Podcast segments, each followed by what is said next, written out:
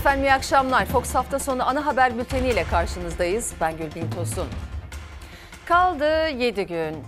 Pazar günü sandığa gidin efendim. Türkiye tarihinin en yüksek katılımı 1987 yılında %93,38 ile gerçekleşmişti. Hep birlikte yeni bir rekor kıralım. Ve sonuç ne olursa olsun itidalli olalım ve Türkiye demokrasisi kazansın. Sizler de bu akşam da sandığa gidin başlığına görüşlerinizi lütfen yazınız diyelim ve hemen başlayalım bültene. Evet ikinci tur Cumhurbaşkanlığı seçimine 7 gün kaldı dedim. İlk turda meclis çoğunluğunu Cumhur İttifakı ele aldı. İkinci turda denge ve denetim sağlanması gerektiğinin ise altını çiziyor Millet İttifakı. Bunun da tek yolu olarak Kılıçdaroğlu'nun seçilmesine işaret ediyorlar. Hem meclis hem Cumhurbaşkanlığı makamını almış olması bu ucube sistemin ilelebet devam etmesine sebep olur şöyle bir şey çıkar ortaya. Fakirsen daha fakirleşirsin. AK Partili zenginsen daha da zenginleşirsin. Şu anda meclisine gelirse onu onaylıyor ama şimdi onaylamayacak. bir dakika diyecek. Başkan yetkisini kullanacak. Bence demokrasinin tam da işlediği bir konu ortaya çıkacak. Bu dengeyi 28 Mayıs'ta kurmazsak yani Cumhurbaşkanı adayımız Sayın Kemal Kılıçdaroğlu'nu seçmezsek gerçekten karanlık bir döneme, şımarık bir döneme, liyakatsiz bir döneme gireceğiz. Mecliste az farklı da olsa Cumhur İttifakı çoğunlukta. Millet İttifakı denge ve denetimin sağlanabilmesi için tek anahtar Kılıçdaroğlu'nun Cumhurbaşkanlığı diyor. Sayın Kılıçdaroğlu'na Millet İttifakı'na yapılan suçlama seçildikleri takdirde e, Öcalan'ı serbest bırakacaklar. Fakat şimdi e, şu an oluşan tabloya baktığımızda meclis e, Cumhur İttifakı'nda. Sayın Kılıçdaroğlu'na verecek her türlü gücü şu anda e, Türkiye Büyük Millet Meclisi denetleyecek. Tam istedikleri gibi oluyor aslında. Dolayısıyla terörle işbirliği suçlaması, Öcalan sanılacak, affedilecek suçlamasının hepsi şu anda havada kaldı. Sayın Kılıçdaroğlu kazanacak. Sayın Erdoğan da bunu söyledi. %51'i değiştirmemiz gerekir. Onlar da geldiler. İlk yapacakları şey %51'i değiştirmek olacak. Beraber yapacaklar. Tek adama verilen yetki şu anda denetlenemiyor. Şu anda denetlenecek. Liderler Fox'ta programında Mansur Yavaş tek adama verilen yetki Kılıçdaroğlu seçilirse denetlenebilecek dedi. Denge ve denetim mekanizması çalışsın diye ülkücülerin de Kılıçdaroğlu'na destek vereceğini söyledi. MHP seçmeninde siz bu rahatsızlığı, bu hissiyatı alıyor musunuz? Evet alıyorum ama şu anda meclise herkes girmiş. Böyle bir şey yapılma, ne APO'nun çıkma, ne teröristlerin çıkma tehlikesi kalmamış. Çünkü mecliste Cumhur İttifakı'nın çoğunluğu var. Şimdi ben vermeyeceklerini düşünüyorum açıkçası. Tahmininiz o yönde. Evet çünkü verdiği zaman hiçbir şey değişmiyor. Göçmen krizi özellikle düzensiz göç aynen devam edecek. Çoğunluk Cumhuriyet İttifakı'nda olabilir. Olsun sorun yok. Cumhurbaşkanı olarak Sayın Kemal Kılıçdaroğlu'nu seçersek bu memleket adına büyük bir denge oluşturacağız. Ekonomi kötüye gittikçe vatandaş bu konudaki mağduriyetini dile getirdikçe belki de diyor ki şımarıklık olacak ve bu şımarıklıkla onu bastırmaya çalışacaklar. Rejim daha da sertleşecek, totaliter olacak. O yüzden buna izin vermeyin diyor İmamoğlu Murat. Erdoğan'ın istikrar diye adlandırdığı şey bu tek adam rejimi olarak adlandırılan, eleştirilen rejimin daha da koyulaşması, daha da katılaşması. Kuzey Kore dünyanın en istikrarlı ülkesi ne olacağı belli. Şimdi istikrarı böyle bir fetişleştirmek işi oraya götürür. Türkiye'nin en çok izlenen tartışma programı Orta Sayfada da istikrarla tüm yetkilerin tek kişide toplanmasının farkına dikkat çekildi. Ekrem İmamoğlu da meydanlardan çağrıda bulundu. Denge ve denetleme şart dedi nasıl sağlanacağını anlattı. Yeni yasa yapma yetkisi Türkiye Büyük Millet Meclisi'nde olacak. Yürütme, icra görevi de bizlerde olacak. Birileri ülkenin tek sahibi gibi davranmayacak. Satıyorum sattım, alıyorum aldım, yıkıyorum yıktım. Kafama esti milletin malını gasp edeceğim diyemeyecek kardeşim. Millet İttifakı'nın Cumhurbaşkanı adayı Kılıçdaroğlu seçmene bir kez daha sandığa gidin çağrısını tekrarladı. Vatanını seven sandığa gelsin dedi. Kemal Kılıçdaroğlu ikinci tur için bu seçimden öte bir referandum vurgusuyla da gençlere seslendi. Sen beni sevsen de sevmesen de kabulüm. Ama vatanını seviyorsan karar ver. 10 milyon Suriyeli yetmedi. 10, 20 milyon dahası mı gelsin? Beni sevsen de sevmesen de diye söze başladı Kılıçdaroğlu. İkinci tur kampanyası için kullanılan karar ver sloganıyla seslendi. Sandık çağrısında bir kez daha sığınmacıları hatırlattı. Sandığa gitmek vatan borcu vurgusu yaptı. Unutma, o oyu benim için değil, kendin için vereceksin. Vatanını seven sandığa gelsin. Neredeyse her konuşmasında vatanını seven sandığa gelsin çağrısıyla ikinci tur için seçmene uyarıda bulunuyor. Millet İttifakı'nın Cumhurbaşkanı adayı Kılıçdaroğlu. Kılıçdaroğlu, Akşener ve diğer liderler Millet İttifakı tek ses 28 Mayıs için bir referandum diyor. Milletimiz ilk turda yetkiyi iktidara vermeyerek bu sistemden ve bu zihniyetten memnuniyetsizliğini gayet açık bir şekilde ortaya koydu. Bu artık bir seçim değil referandumdur. Bir önceki referandumun sonucu ortada. Millet İttifakı ikinci tur seçimini Türkiye'nin önündeki yol ayrımı olarak görüyor. Kılıçdaroğlu son yayınladığı videoda rakibi Erdoğan'ın haklarında yalan ve iftira kampanyası yürüttüğünü söylerken gençlere seslendi. Maalesef bir demokrasi şöleni ve huzur havası içinde geçmesi gereken bir seçim süreci Erdoğan'ın yalan ve iftira kampanyalarıyla gölgelendi. Sevgili gençler, montaj ve iftiralar her yerde. Mesajımı yaymam için bu namertliğe karşı birlikte mücadele etmeliyiz. Videomu her yerde paylaşın, her yerde anlatın. Vatanını seven sandığa gelsin. Özellikle ilk turda iktidarın suçlamaları, meydanlarda izletilen montajlı videolar sonrası birlikte mücadele çağrısını gençler üzerinden verdi Kılıçdaroğlu. Gençlerle birlikte tüm seçmenlere çağrısını ise vatanını seven sandığa gelsin sloganıyla yaptı. Vatanını seven sandığa gelsin. 28 Mayıs'ta yapılacak ikinci tur tekrarı olmayan bir seçim. En çok oy alan Türkiye'nin 13. Cumhurbaşkanı olacak. Kılıçdaroğlu cephesinde tüm stratejiler ve söylemler kazanmak üzerine. Kılıçdaroğlu'nun mültecilerle, Suriyelilerle ilgili ifadelerini, vaatlerini dinlediniz. Oysa Cumhurbaşkanı Erdoğan Van mitinginde Millet İttifakı'nı eleştirirken bugün de ülkemizi Suriyelileştirmek için can atan bunlar değil mi demişti. Daha iki gün önce de Bakan Soylu Suriyelileri gönderemeyiz Allah bizi yakar dedi. Ah şu siyaset ne kadar garip değil mi insanın aklı almıyor.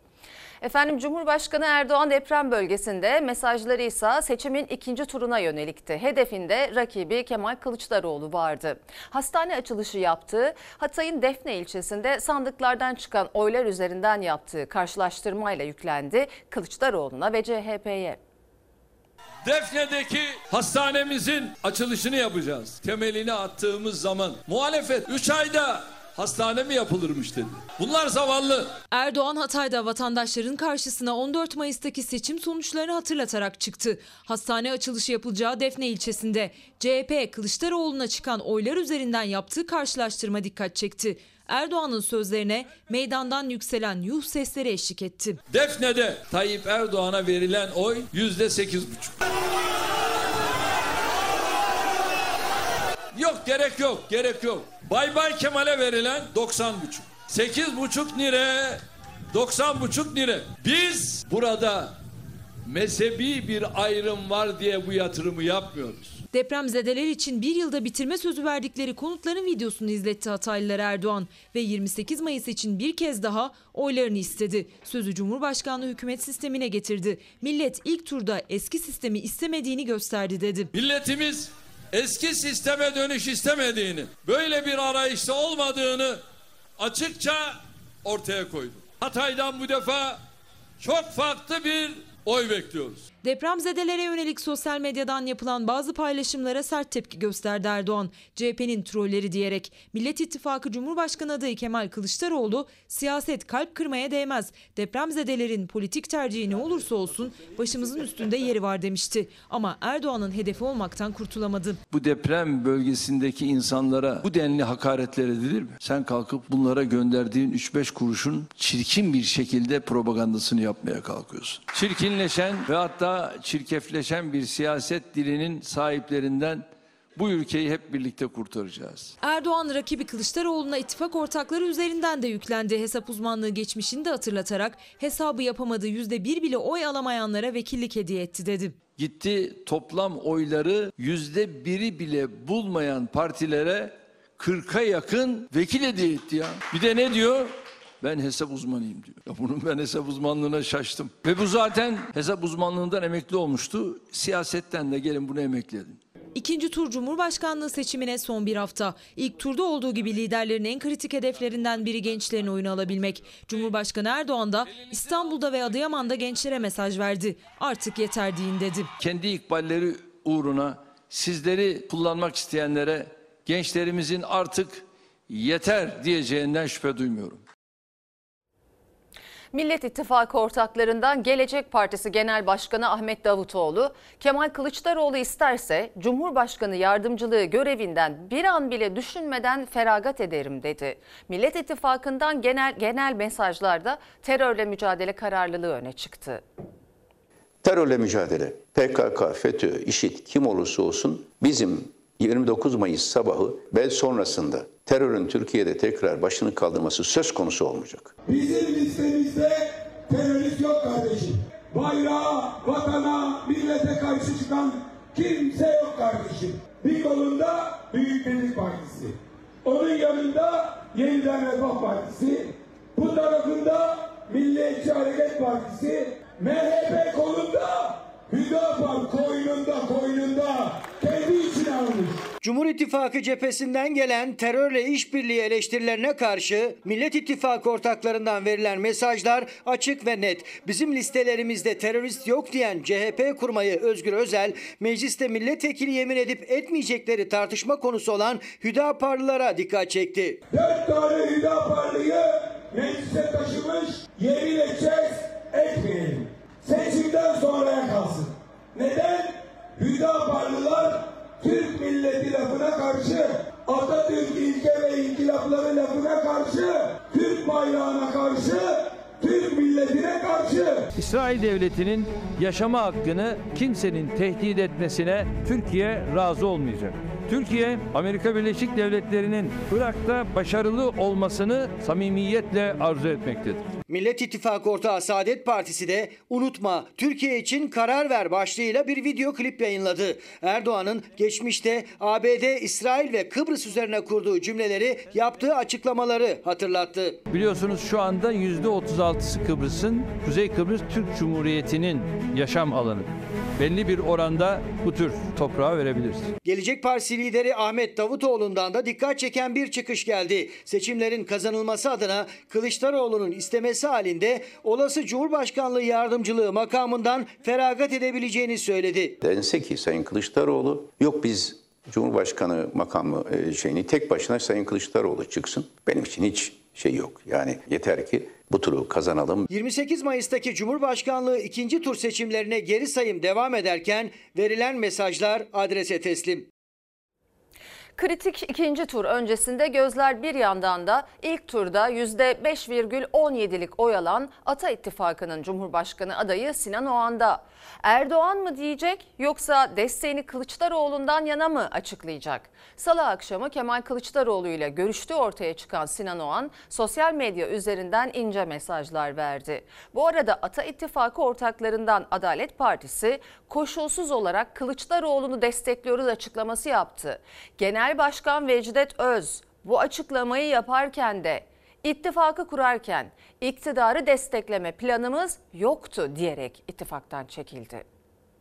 Cumhurbaşkanımız Sayın Sinan Ogan'la da görüştüler. İnşallah güzel olacak. Hayırlı şeyler olacak diye düşünüyoruz. Şartlarımız kabul edildikten sonra bir yedi emin gibi bir sigorta gibi hükümetin içinde de yer alabiliriz. Cumhurbaşkanı Erdoğan'la Sinan Oğan'ın İstanbul Dolmabahçe ofisinde Cuma günü yaptığı sürpriz görüşme bu fotoğraf karesiyle yansımıştı kamuoyuna. Ancak Oğan'ın bu görüşmeden 3 gün önce salı akşamı gizlice Kılıçdaroğlu'yla da CHP Genel Merkezi'nde görüştüğü ortaya çıktı.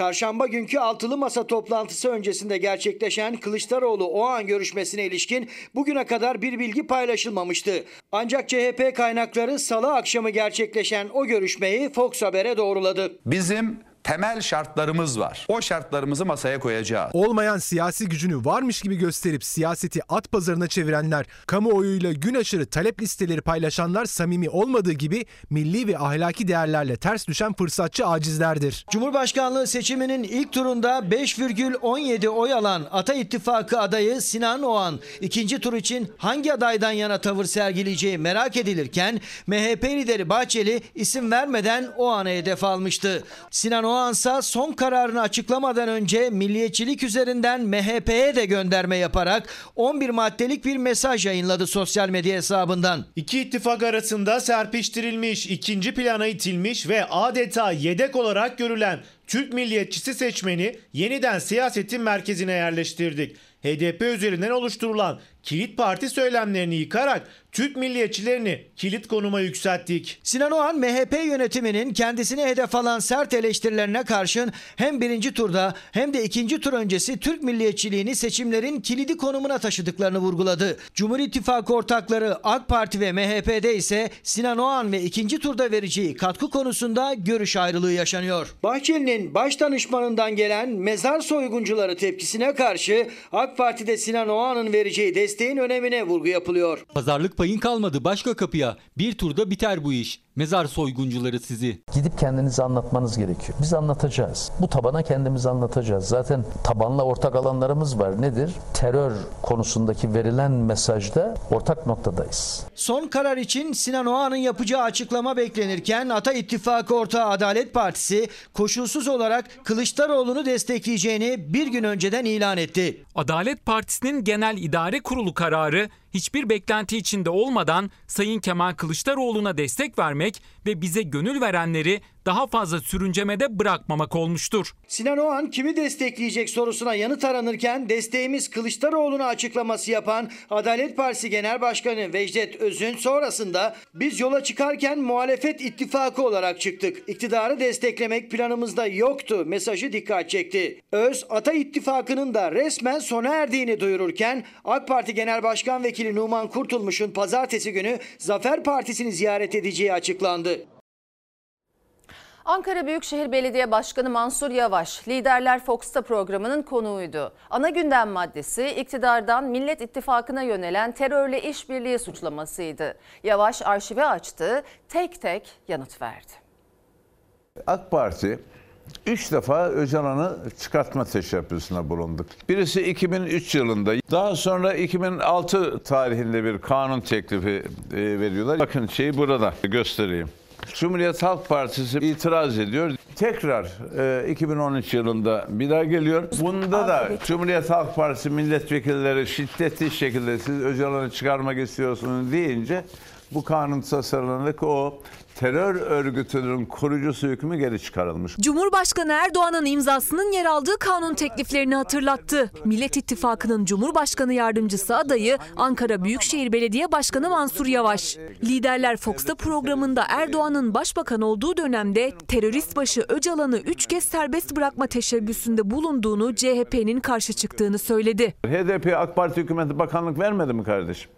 Verdi değil mi? Ben her gittiğim yerde üstüne basa basa bebek katilinin cezasını çekmeden hiçbir şekilde cezaevinden çıkamayacağını, kandil sıraf bırakmadıkça o İHA'ların, SİHA'ların onların üzerine füze olup yağacağını her yerde söyledim. Sadece kendi sözlerini değil Erdoğan'ın eski sözlerini de hatırlattı Mansur Yavaş arşivi açtı. PKK ile görüşen arkadaşı ben gönderdim, sıkıntısı olan bana söylesin diyor. O zaman da yine açılımlarla ilgili PKK düşmanımız değil, o bizi düşman olarak görüyor ama biz onu düşman olarak görmüyoruz diyor. Biraz samimi olmak lazım. Mansur Yavaş, İlker Karagöz'ün moderatörlüğünde Fox Haber Genel Yayın Yönetmeni Doğan Şentürk, Ankara temsilcisi Tülay Ünal Öç'ten Ankara Haber Müdürü Engin Yılmaz ve Fox Ana Haber enkırmeni Selçuk Tepeli'nin sorularını yanıtladı. İktidarın terörle işbirliği suçlamalarına sert tepki gösterdi. Açılım döneminde işte biliyorsunuz her yerden ne mutlu Türk'üm diyene lafları ortadan kaldı. TC yazıları kaldırdı. Andımız e, yasaklandı filan. Ben gelir gelmez hemen TC tabelasının yerine astım. Birdenbire milliyetçi oldular. E, milliyetçiliğin her türlü ayak alt, ayakları altına aldınız. Çuval geçirdiler. E, nota bari ver deyince bu müzik notası değil cevabı alındı. E, Trump'ın çok ağır mektubuna cevap verilmedi. Putin'in kapıda bekletilmesine cevap verilmedi. Milliyetçiler bunu görsün diyerek Binali Yıldırım'ın sığınmacılarla ilgili sözlerini de hatırlattı Mansur Yavaş. Milliyetçiyim diyen insanların bunu ben gösteriyorum görsün. Avrupalı e, rahat etsin diye biz bunları aldık deniyor. Eğer biz olmasak diyor Orta Doğu'dan çıkan bütün ülke, e, mülteciler Avrupa'yı istila edecek. Avrupa çok büyük sorunlarla yaşamak zorunda. E, bi- bizi istila ediyorlar. Bizi istila ediyorlar. Biz onları kurtarıyoruz diyor. Başka anlamı var mı? Hangi ülkücü buna e, cevaz verir? Sığınmacıların gönderileceğini söyleyen Yavaş, yabancıya konut satışını yasaklayacaklarının da sözünü verdi. Bizim nü- nüfus cüzdanımız o kadar mı ucuz? Çok ucuza vatandaşlık satılıyor. Yabancıya mülk satıcı anında durmalı. İHA ve SİHA'larla ilgili de konuştu Mansur Yavaş. Üretimin durdurulacağı iddialarına kara propaganda dedi. Bu İHA'lar, SİHA'lar ve ne kadar varsa gelişmiş silah Türkiye'nin ihtiyacıdır. Bu İHA'lar, SİHA'ların bana göre yapılabilen en iyisinin daha yapılması lazım. Devlet, milli politikalar hiçbir zaman değişmez. Sürekli olarak bunları geliştirmek zorundasınız. Bu kara propagandadan başka bir şey değil. Sandığa gidin, sandıkları koruyun. Mesaj net. İstanbul Büyükşehir Belediye Başkanı Ekrem İmamoğlu sandık görevlileriyle ve müşahitleriyle bir araya geldi. Sandığa sahip çıkılmazsa ülkenin uzun yıllar karanlığa mahkum olacağını söyledi.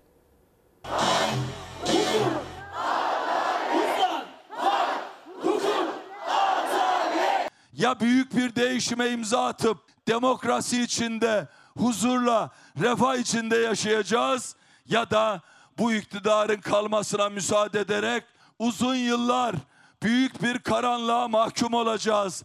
O gün sandıklarda bir milyon kişi olacağız. Bizi sadece ne yenebilir biliyor musunuz? Kendi yılgınlığımız. Hem moral hem de mesaj verdi. 28 Mayıs'ta sandık başında görev alacaklarla buluşan Ekrem İmamoğlu sadece sandık günü değil, öncesinde de mahallelerde çalışın dedi gönüllülere. oylara sahip çıkmaktan söz etmiyorum.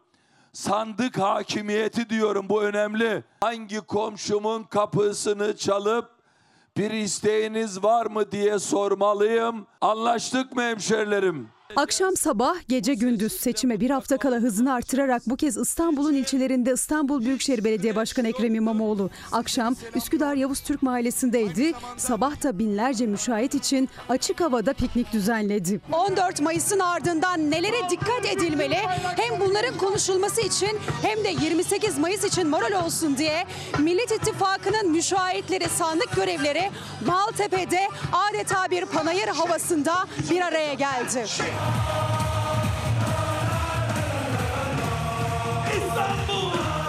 Bu hükümet milletimizden güven oyu alamamıştır.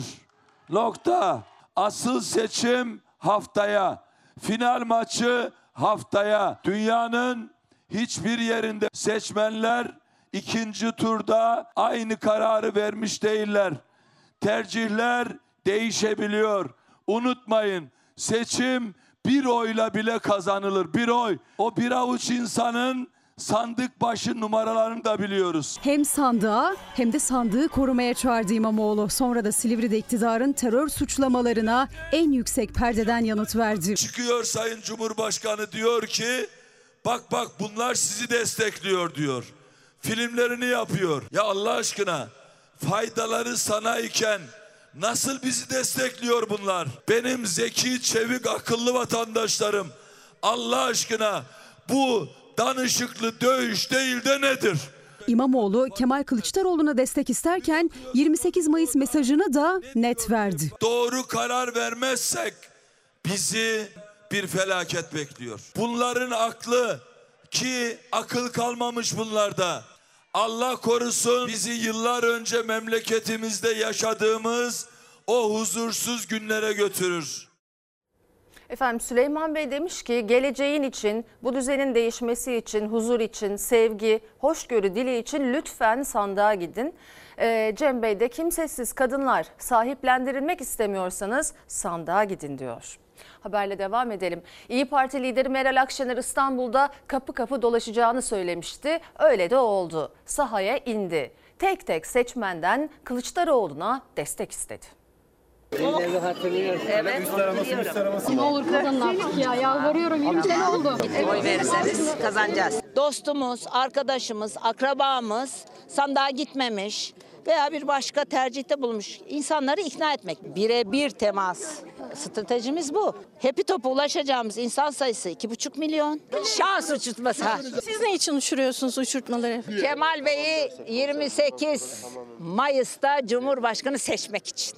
Eline uçurtmanın ipini aldı ve dileğini seçmenleriyle paylaştı. İyi Parti lideri Meral Akşener ikinci tura 7 gün kala sahaya indi. Tek tek seçmenle konuştu, dertleşti, destek istedi. Bir ev hanımı olarak çok memnun oldum. Bir şeyler bekliyoruz biz de. Hani en azından ya artık bitsin diyoruz. Önce oy verin. İkinci tur çalışmalarını İstanbul'da başlatan Meral Akşener miting yapmama kararı almıştı. Kapı kapı dolaşıp ikna turuna çıkan Meral Akşener seçim kampanyasını Yeşilköy'den başlattı. Zaten ağırlıklı olarak bu bölge birinci turda muhtemelen Sayın Kılıçdaroğlu'na oy verdiler ve ağırlıklı olarak Cumhuriyet Halk Partisi'ne. Ama ihmal ettikleri bir durum var. O da iş yerlerinde çalışan kişilerin e, oylarını almaları gerekiyor bu defa Sayın Kılıçdaroğlu'na. Onun için geldim. Bak kızım, oğlum. Kemal Bey yakınlarınıza, dostlarınıza, arkadaşlarınıza bak lütfen. Oy verenlerin çevresini de ikna etmesini istedi Akşener. Başbakan Meral sloganları atan kalabalığa da bir uyarıda bulundu. Yok bunlara lüzum yok yalnız. Bunlara lüzum yok. Bak bunları susturun. Cumhurbaşkanı Kemal diye bağırsınlar ya. Attığı her adımda Millet İttifakı Cumhurbaşkanı adayı Kemal Kılıçdaroğlu'na oy isteyen Akşener, seçimin neden kazanılması gerektiğini, parlamenter sistemin öneminin altını çizerek anlattı. Bir daha parlamenter sistemin konuşulacağı son seçim olduğunu biliyor herkes. Mesela do- e, 8 milyona yakın e, insan şeye gitmemiş, sandığa gitmemiş. Sayın Erdoğan'a oy vermeyen e, ama Sayın Kılıçdaroğlu'na da e, oy vermemiş e, arkadaşlar, kardeşlerimiz var. Ulaşacağımız seçmen 2,5 milyon. O kadar.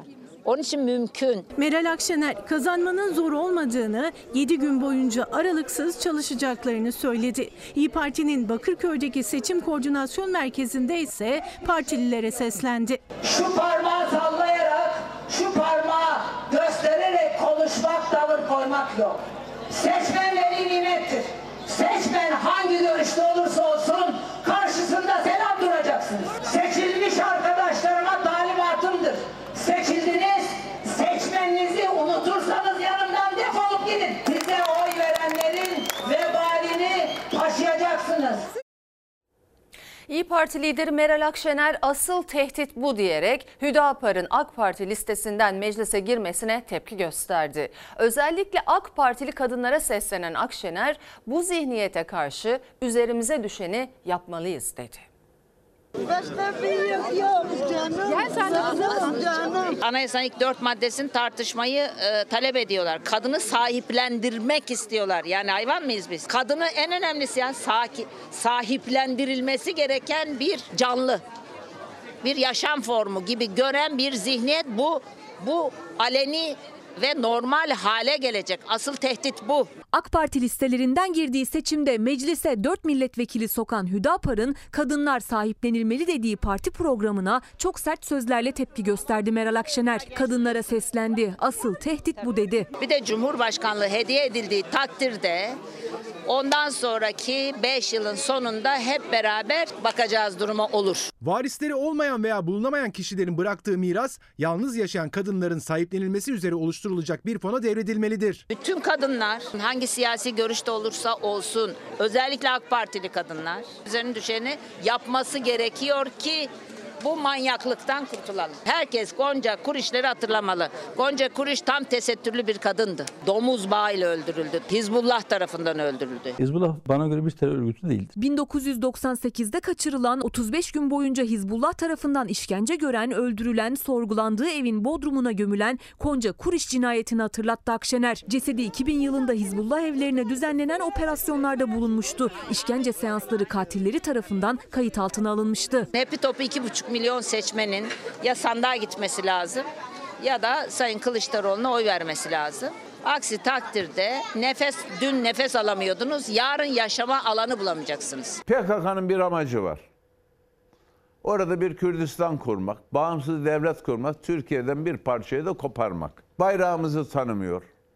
Türkiye isminin bile kalkması çok tartışıldı. Anadolu yapalım ismini falan filan diye. Şimdi Hüdapar da aynısı aynı şeyi söylüyor. Türkiye Cumhuriyeti'nin de bayrağı var değil mi? Türkiye bu bu Türkiye'nin bayrağı değil mi? Türkiye bayrağı mı denmeli? Evet. Emel Hanım açık açık söyledi. HDP'nin olduğu yerde ben olmam dedi. Türkiye yol ayrımında. Yani gerçekten yol ayrımında. Bize bütün bir seçim boyunca PKK'lı dendi. Ee, 50 bin tane iftira atıldı ama buna karşılık 4 hüdaparlı girdi işte. Ya 6284 revize edilmeli ya da kaldırılıp yerine daha yerli, daha ahlaki, daha adaletli, iki tarafında haklarını gözetecek şekilde bir düzenlemeye gidilebilir. Kadını koruyan 6284 sayılı kanuna da karşı Hüdapar. Benzer ses AK Parti'den de yükseldi. Kütahya'dan milletvekili seçilen Adil Biçer aynı zamanda hukukçu olmasına rağmen kanunun amacını anlayamadığını söyledi. Kadının beyanı esas alınıyor doğru. Yani e, kanun koyucu orada neyi amaçladı vaktiyle bilmiyorum ama e, bir hukukçu olarak çok e, sadece kadının beyanı esas alınmayacağı kanaatindeyim.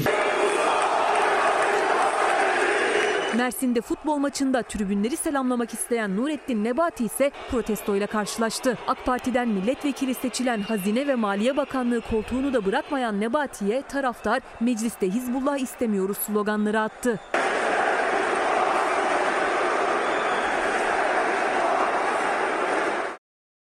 Ha işte Hüdapar etkisi. AK Partili vekil diyor bunu. Kadınlara düşmanlığınız bitmeyecek mi sizin? Ne demek kanun toplum mantığıyla örtüşmüyor? Kadın erkek eşitliğine inanmayan, kadınları eşya, mal, hatta hayvan gibi gören, sahiplendirilmesi gerektiğini düşünen bir zihniyet. İnsanları hunharca öldüren 90'lı yılların kabusu Hizbullah'a terör örgütü diyemeyen bir zihniyet Hüdapar.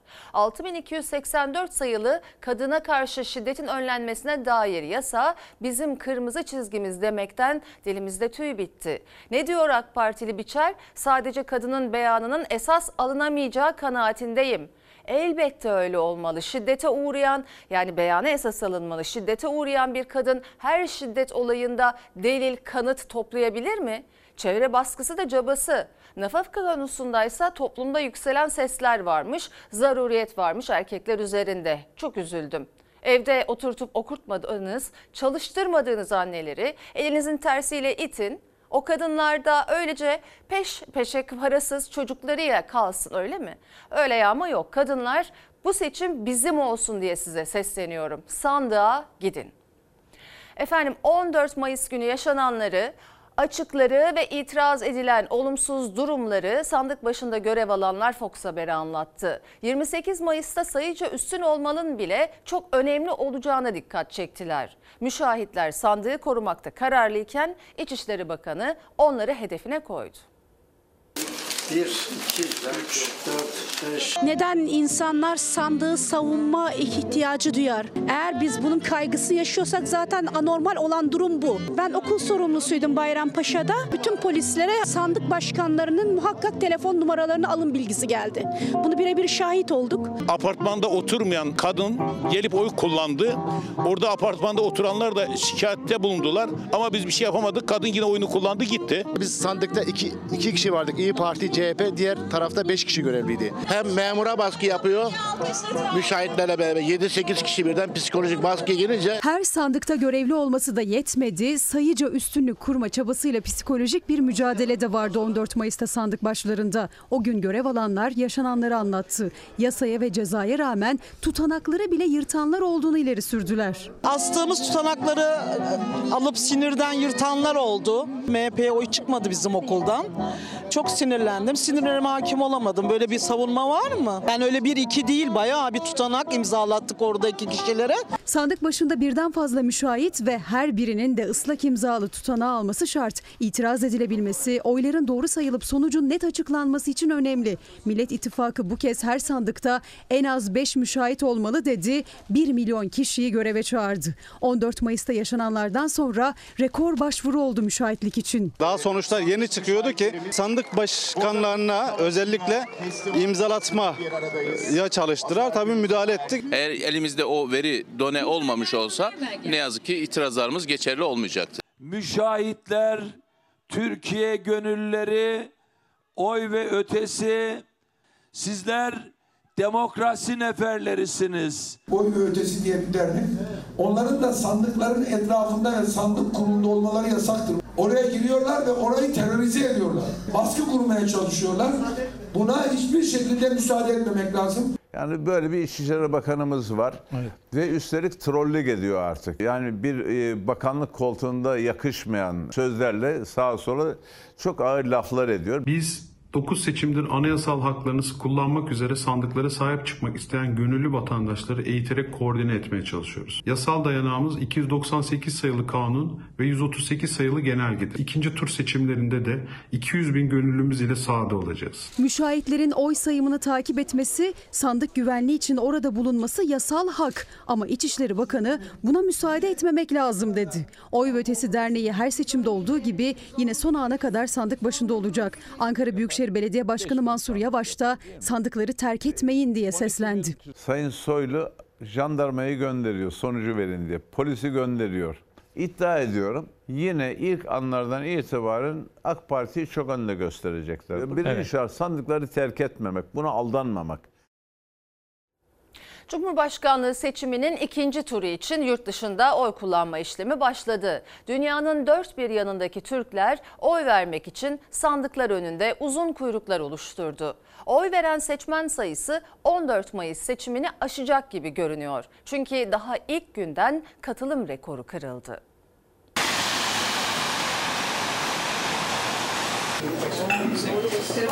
Yurt dışında yaşayan Türkler Cumhurbaşkanlığı seçiminin ikinci turu için sandıklara gitti. İlk gün sonunda kullanılan oylar tüm zamanların rekorunu kırarak 530 bini geçti.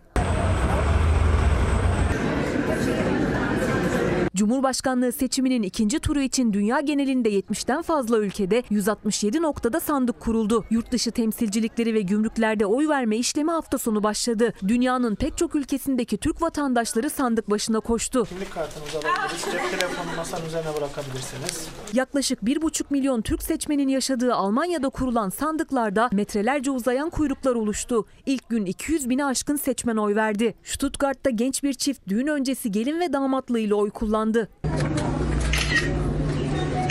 Vatandaşlık görevimizi yerine getirmeye geldik. Önce vatan dedik. İlk soluğu burada aldık. İlk turda Millet İttifakı adayı Kemal Kılıçdaroğlu'nun %79 oy aldığı Kanada'da yaşayan Türkler kötü havaya aldırış etmedi. Yağmur yağarken oy verebilmek için dakikalarca sırada bekledi.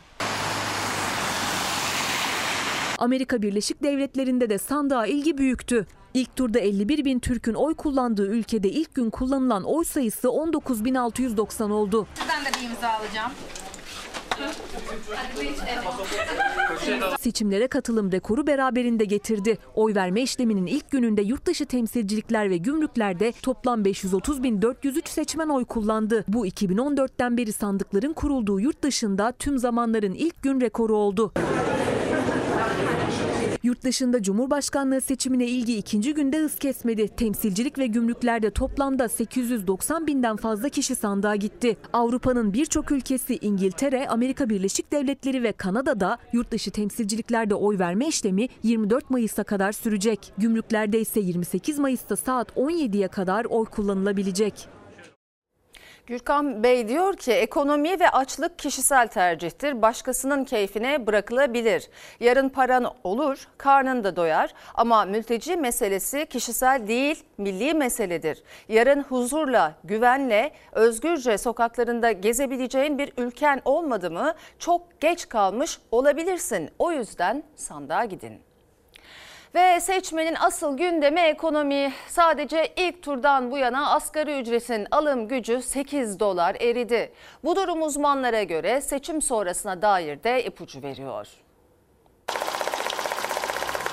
Kasasında 5 kuruş olmayan üstüne borcu olan bir merkez bankasının olduğu bir ülkede finansal sistem doğru bir biçimde işleyemez. Türkiye'nin de şu anda bütün damarları, kalp damarları tıkanmış durumdadır. 14 Mayıs günü 19.45 olan döviz kuru bugün 19.81 liraya çıkmış durumda. Bu yukarı yönlü hareket 14 Mayıs seçim sonuçlarına doğrudan ilgilidir. Sadece bir hafta içinde Türk lirası karşısında 36 kuruş değer kazandı dolar kuru. 14 Mayıs'ta asgari ücret 437 dolara denk geliyordu. 7 günde 429 dolara geriledi. Alım gücü 8 dolar eridi. Millet İttifakı'na göre sadece bu son hafta bile gelecek günlerin habercisi. Devletin kasasında nakit, Merkez Bankası kasasında 4 milyar dolar var. Bu 4 milyar dolar bize 2 hafta yetmez. 29 Mayıs'tan sonra eğer Türkiye'de yeniden Cumhur İttifakı varsa ekonomi yoktur. Sağlıklı bir bankacılık sistemi yoktur. Ekmek yoktur. Bunu herkesin bilmesi lazım. Nakit avans çekmeyi bile bir günlüğüne de olsa bıraktılar. İhtiyaç kredisi, konut ve taşıt kredilerinde neredeyse tümüyle durmuş bir tablo var. Paranız olsa bile, kredi puanınız yüksek olsa bile bankadan şu anda kredi çekmekte zorlanırsınız. Hele ki ticari kredilerde. Yapılan şu aslında. Işıkları kapattık. Seçimi bekliyoruz. Seçime kadar TL olmasın piyasada. TL olmadığı için döviz de kimse alamasın. Tüketicinin nakit sıkıntısı yaşadığı günlerde Merkez Bankası önce kredi kartından nakit avans kapısını kapattı. Tepkiler üzerine yeniden araladı. Millet İttifakı'nın ekonomi kurmaylarından Serkan Özcan, uygulamanın ikinci tur seçiminden sonra yeniden devreye alınabileceğini ileri sürdü. Kredi kartı tebliği 29 Mayıs'ta yeniden uygulanmak üzere şimdilik kaldırıldı. Efendim çok basit bir matematik bu. Diyor ki vatandaşa sen gidip bankadaki kredi kartından nakit para çekip döviz almaya gideceksin. O döviz olmadığı için ve piyasa şişeceği için ben bunu bile yasaklıyorum. Buna bile tahammülü olmayan bir ekonomi. Bir hafta sonra ne olur? Siz bu kardeşinize yetkiyi verin. Ha, ondan sonra bu faizle şunla bunla nasıl uğraşılır gör. 2018'de 4,5 lira olan dolar bugün 19,5 lira. Seçmen en son yetkiyi 2018'de vermişti. O tarihten bu yana dolar kuru 4 katını aştı. 28 Mayıs'ta Cumhurbaşkanlığı için bir kez daha sandığa gidilecek. Öncesinde bankalar özellikle kredilerde frene bastı. Kredi faizleri konusunda çok ufak dalgalanmalar var. Fakat kredi faizlerinden ziyade mevduat faizinde hızlı bir artış yaşanıyor. Yani kişi bankaya parasını yatırınca o bunun getirisi artıyor. Neden? Çünkü bankalar dövizden TL, TL'den dövize kaçılmasın diye TL'yi daha avantajlı kılıyorlar. Bak size daha fazla faiz veriyoruz diyorlar. Ama hal böyle olunca e, kredi faizi düşük, mevduat faizi yüksek. Bankalar kredi vermeyi tercih de etmiyor. EYT yasası yıllar sonra çıktı ama kademeli prim sistemi nedeniyle tüm emekli olmayı bekleyenleri kapsamadı. Mağduriyet yaşayanlar bu kez de prime takılanlar eylemdeydi. Eğer adalet varsa, eğer adalet varsa, taslamam çıksın bu yasa. Taslamam çıksın bu yasa. Bize yaş kalktı dendi, yaş kalkmadı. Bize e, yeni yıldan önce gidin borçlanın, faizle ödemeyin dendi. Biz devletin sözü senet deyip borç çektik. Şu anda ben 50 bin lira borç çekmişim. Bunu 70 bin lira olarak ödüyorum. Hakkımı nerede savunacağımı bilmiyorum. Haklarını aramak için yine meydanlara çıktı EYT'liler. Emekli olmak, eksik günlerini tamamlamak için bankalardan kredi çektiler.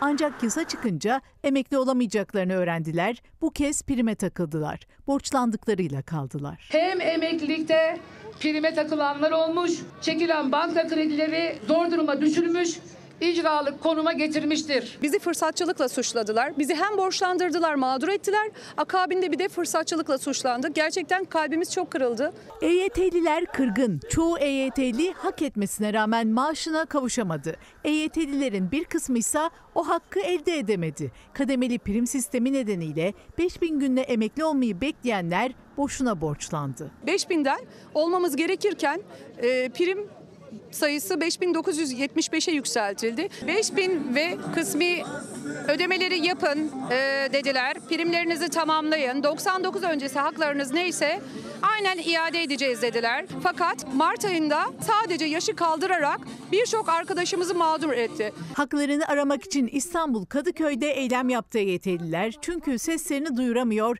hiçbir cevap alamıyorlar. Maaşlarını alamayanlar da oradaydı. Prime takıldığı için yıllarca beklemeye devam edecek olanlar da. 3 Mart'ta emeklilik başvurusunda bulundum ama ancak henüz daha maaşım bağlanmadı. Bağlanmasını bekliyorum. Yani 1 milyon maaş bağlandı dediler ancak biz o 1 milyonun içinde olamadık. Herhangi bir yerden bir cevap alamıyoruz. Ben 5003 günü diye kredi çektim. Kredime yatırdım. Sonradan da 5003 günü sayılmadı. 5975'e kaldım. Dolayısıyla e, her ay kredi ödemek zorundayım ama emekli olamadım. Günüm de eksik kaldı. Şu anda çalışamıyorum da. 50 bin lira kredi çektik. E, 49.600 lira da ben ödeme yaptım. Bir izleyicimiz diyor ki 28 Mayıs'taki seçimde en çok kadınların ve gençlerin, emeklilerin, asgari ücretlilerin seçimi. Herkes yeni baharlar için oyunu kullansın, sandığa gidin. E, Faik Bey kadınları okutmayıp kadın doktor isteyen bir zihniyetle karşılaşmamak için sandığa gidin demiş. Efendim üretici buğdayını, arpasını, mercimeğini toplamaya başladı ama fiyatlar hala belirsiz. Çiftçi ürününü kaça satacağını bilmiyor. Duruma sert tepki gösteren Türkiye Ziraat Odaları Birliği Genel Başkanı Şemsi Bayraktar. Hasat bakan beklemez dedi. Buğday hasatları başladı ama maalesef hala hükümetten bir e, fiyat açıklaması yok. Üretici muallakta olan bir dönemde kaça satacağını bilmiyor. Buğday, arpa, mercimek gibi temel ürünlerin hasadının başladığı bu günlerde üreticilerimiz emeklerinin karşılığını almak istiyor. Alım fiyatları yeni bakanı bekliyor. Ama hasat bakan beklemez. Hububat fiyatlarının açıklanması seçime takıldı üreticiye göre. Artan maliyetlere rağmen buğday ekildi, hasat zamanı geldi çattı, alım fiyatı yok. Ziraat Odaları Başkanı Şemsi Bayraktar'a göre fiyat için yeni bakan bekleniyor. Üretici fiyat belirsizliğinin ortasında başladı hasada. Tarımdaki en büyük sıkıntılardan biri de bu. Yani kaça satacağını bilmemesi. Mazotu 5 katı geçen senenin. Gübresi, ilacı, tohumu her şey arttırılan Mazotta KDV ve ÖTV diğer girdi fiyatlarında da KDV'de indirim yapılmasını istiyoruz. Mazot, gübre, ilaç, maliyetler her geçen gün artıyor. Zaten geliri giderini karşılamakta zorlanıyor. Buna rağmen verimli topraklarını ekmeye devam ediyorlar. Hükümetin fiyat belirsizliği yüzünden biz de ne yapacağımızı bilemiyoruz. Tedirgin ve tereddüt içerisindeyiz. Bir an önce taban fiyatların açıklanmasını istiyoruz. Bunu bir yıl önceden, 8 ay önceden bilse ekeceği ürüne de karar verir. Dolayısıyla Seçimden önce bilsin diyorsunuz.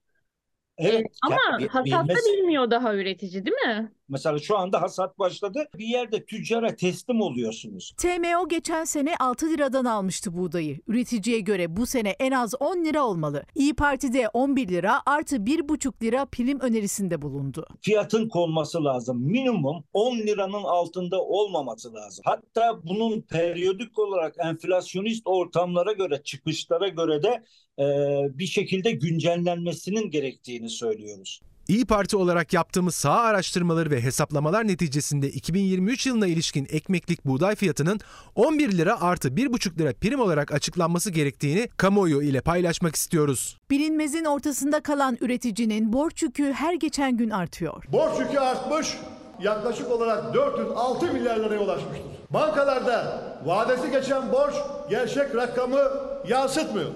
Şimdi ben size anlatayım. Olay şudur. Üreticimiz borcun sadece faizini yatırıyor, borç ödenmiş görünüyor. Halbuki borç ödenmiyor, borç devam ediyor. Gerçek budur, kendimizi kandırmayalım. Birikmiş sorunlarını bir an önce çözmemiz gerekiyor. Yoksa bugünleri de mumla ararız.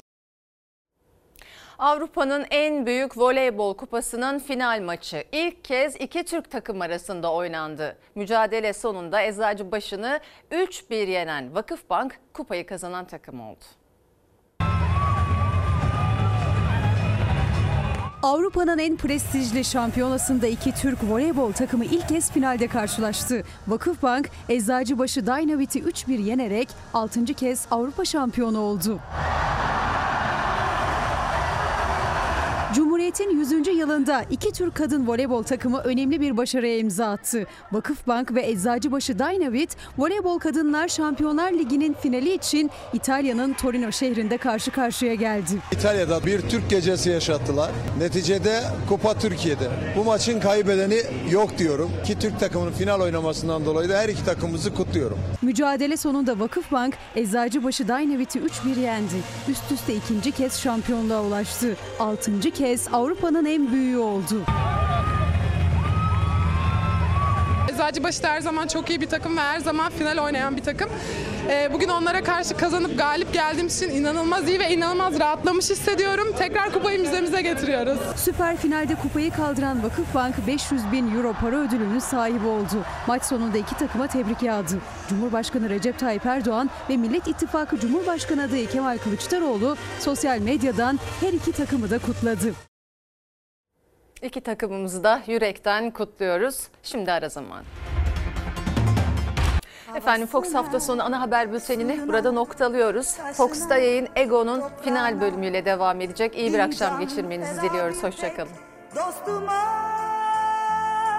her köşesi cennetin ezilir yerler için bir başkadır benim memleketim.